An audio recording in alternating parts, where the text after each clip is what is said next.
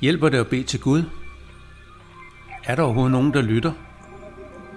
Hvordan ved man, om man får hjælp, eller om det er livets tilfældigheder, der pludselig arter sig vel? Jeg må indrømme, at jeg har altid ment, at jeg skulle nok klare livet selv. Jeg så ingen grund til at bede til en, som jeg ikke havde noget forhold til, og som jeg ikke interesserede mig for. En som kirken med den stormer, ritualer og forventninger for længst havde stemplet som no-go i mine øjne. Men man har jo lov til at skifte mening. Her kommer ode nummer 81, ode til bønden. Jeg havde aldrig troet, jeg skulle forfalde til bøn. At bede om hjælp fra oven faldt mig ikke ind. For jeg har altid ment, at livet, det var noget, jeg nok selv skulle klare. Og når situationerne blev svære og virkede håbløse, som de jo indimellem gør i alle liv, så søgte jeg indad og fandt ressourcerne i mig selv.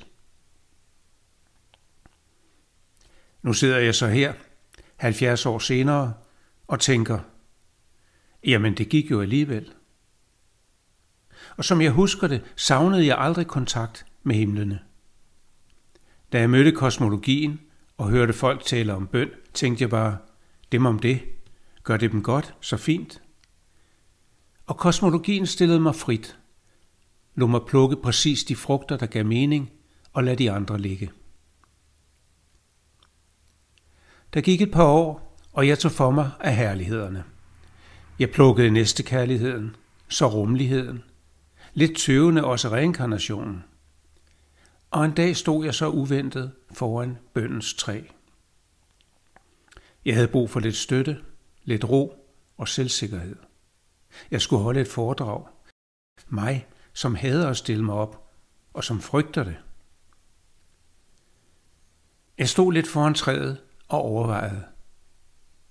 Så rakte jeg hånden frem og plukkede den fineste frugt, mens jeg bad. Kære himmelske far, hjælp mig med at være mig selv. Og så gik jeg ind og holdt det mest fantastiske foredrag, som det var mig muligt at holde.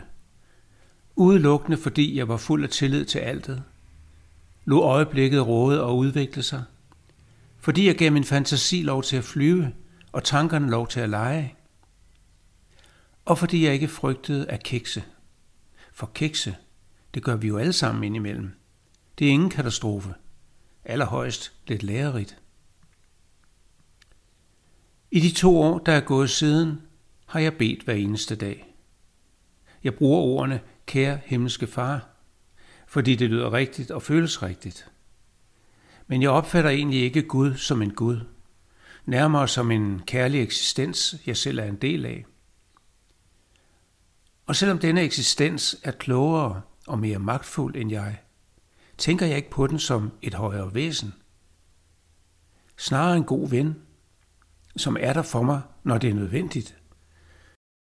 Og efterhånden som bønden er blevet en helt naturlig del af min hverdag, oplever jeg, at den øger min tryghed.